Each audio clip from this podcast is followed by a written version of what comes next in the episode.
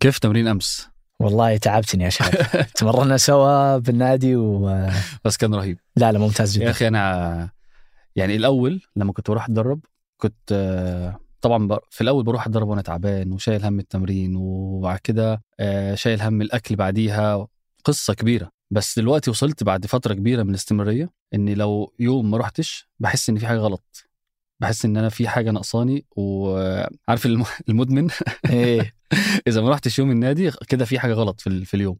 فسبحان الله يعني الاستمرارية بتخليك خلاص حاجة حاجة حاجة أساسية جواك. يعني إذا بتستمر على حاجة فأنت بعد كده بتقدرش تقطعها. آه يا سلام. والجميل فيها إنه انها شيء فعليا هي صعب إنك تجبر نفسك إنك تروح للنادي لكن بعد فترة إذا صار صارت هذه شبه حاجة بالنسبة لك وتسويها بشكل آه صح بشكل طبيعي صح. آه أثرها جدا خصوصا إنها عادة كويسة. يعني في الآخر بالضبط. أنت آه، أنت بتعمل حاجة كويسة مهما حسيت إن أنت تعبان أو حسيت إن أنت مفيش وقت بس ال ال ال النتيجة في الآخر أنت عارف إن هي مرضية ليك. فيلا خلينا نخلص ونروح للنادي مرة ثانية بعد.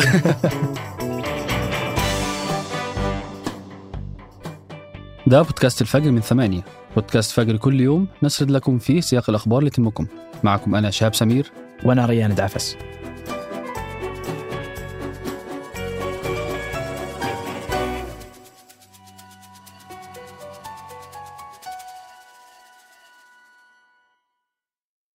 قهوة الصباح وأجود محاصيل البن المختص تلاقيها في خطوة جمل.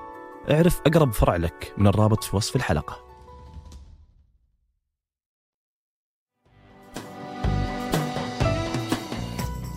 أمر النائب العام بالقبض على متحرش بطفل عبر وسائل التواصل الاجتماعي. في 6 يوليو من عام 2018 أمر النائب العام الشيخ سعود المعجب بإلقاء القبض على طنبق وطنبق هو اسم مستعار لشاب كان يستغل الأطفال جنسيا ويستدرجهم من خلال بلاي ستيشن كان المغردين قد انشروا مقاطع فيديو على منصة إكس توثق أحاديث المتحرش طنبق مع الأطفال ثم بدأت حملة على منصة إكس للمطالبة بالقبض عليه وفضح المتحرشين الآخرين بالأطفال.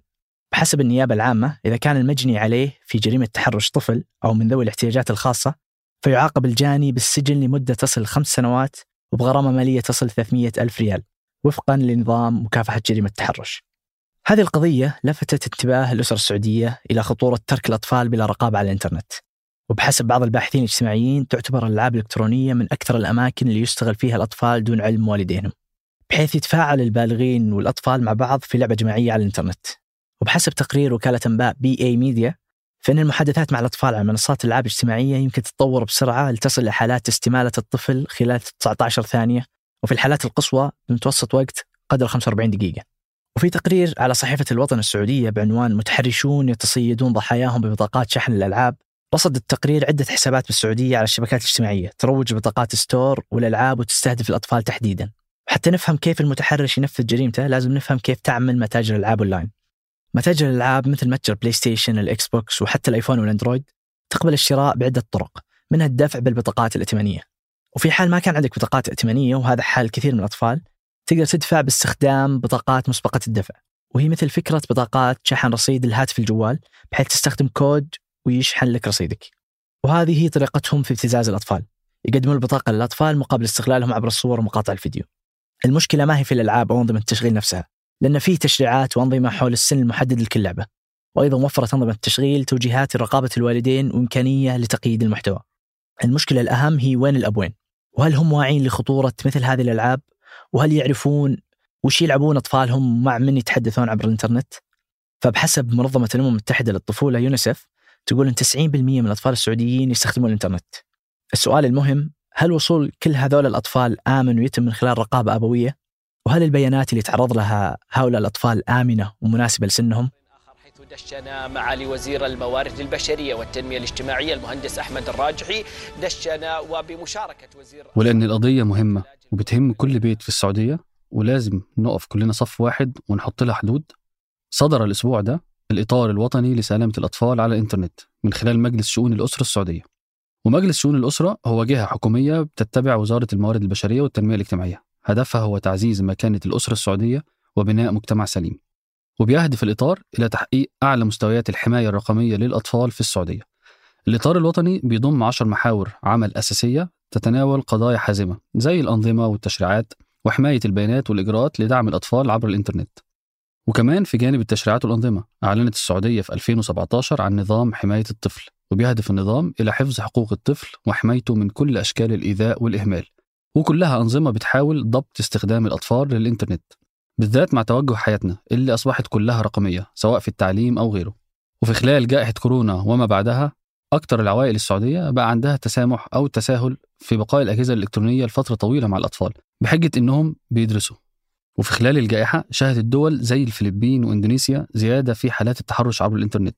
كمثال سجلت الحكومة الفلبينية ارتفاع بنسبة 260% في البلاغات المرتبطة بمحتويات على صلة باستغلال الأطفال في الفترة دي. وبحسب تقرير تقييم التهديد العالمي سنة 2023 هو تقرير بيرصد الاستغلال الجنسي للأطفال والاعتداء عليهم.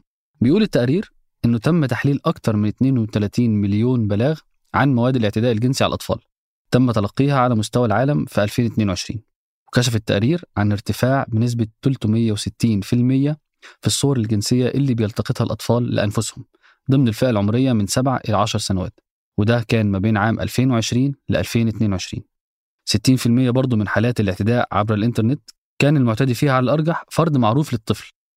وبيلفت بعض الخبراء إلى أن الحجم الحقيقي لحالات الاستغلال والاعتداء الجنسي على الأطفال عبر الإنترنت أكبر من المبلغ عنه لأن غالبا محدش بيبلغ والأسباب كتير.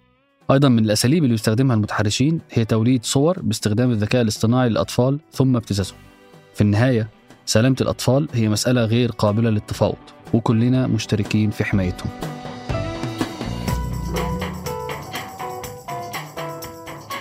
وقبل ما ننهي الحلقة هذه أخبار على السريع. في السعودية وزارة الشؤون البلدية والقروية والإسكان تطلق مشروع بهجة من خلال أمانات المناطق في المملكة واللي يهدف إلى تحويل المساحات غير مستغلة إلى مناطق نشطة لتحسين جودة الحياة والرفاهية للسكان.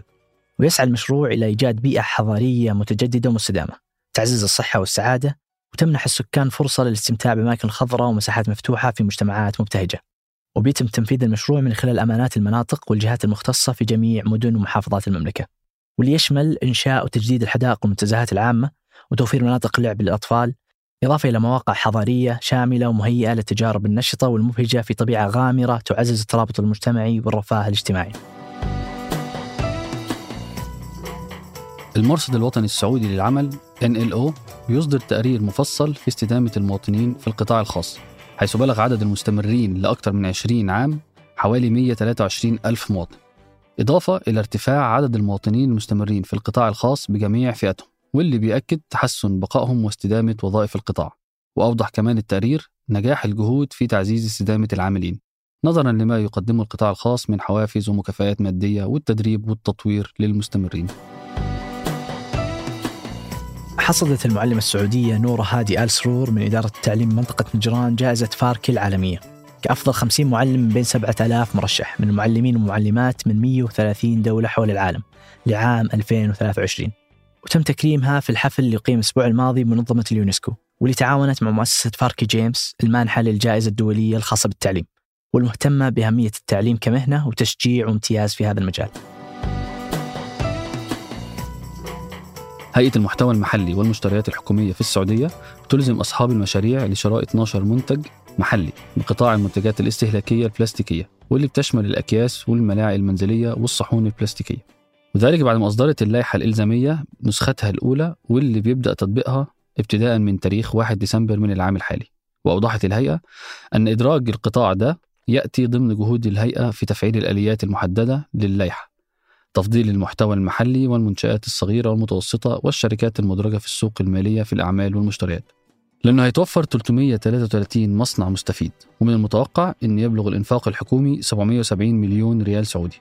إضافة إلى أهمية إدراج المنتجات في القائمة الإلزامية ودورها المحوري في توجيه القوة الشرائية الحكومية نحو المنتجات الوطنية.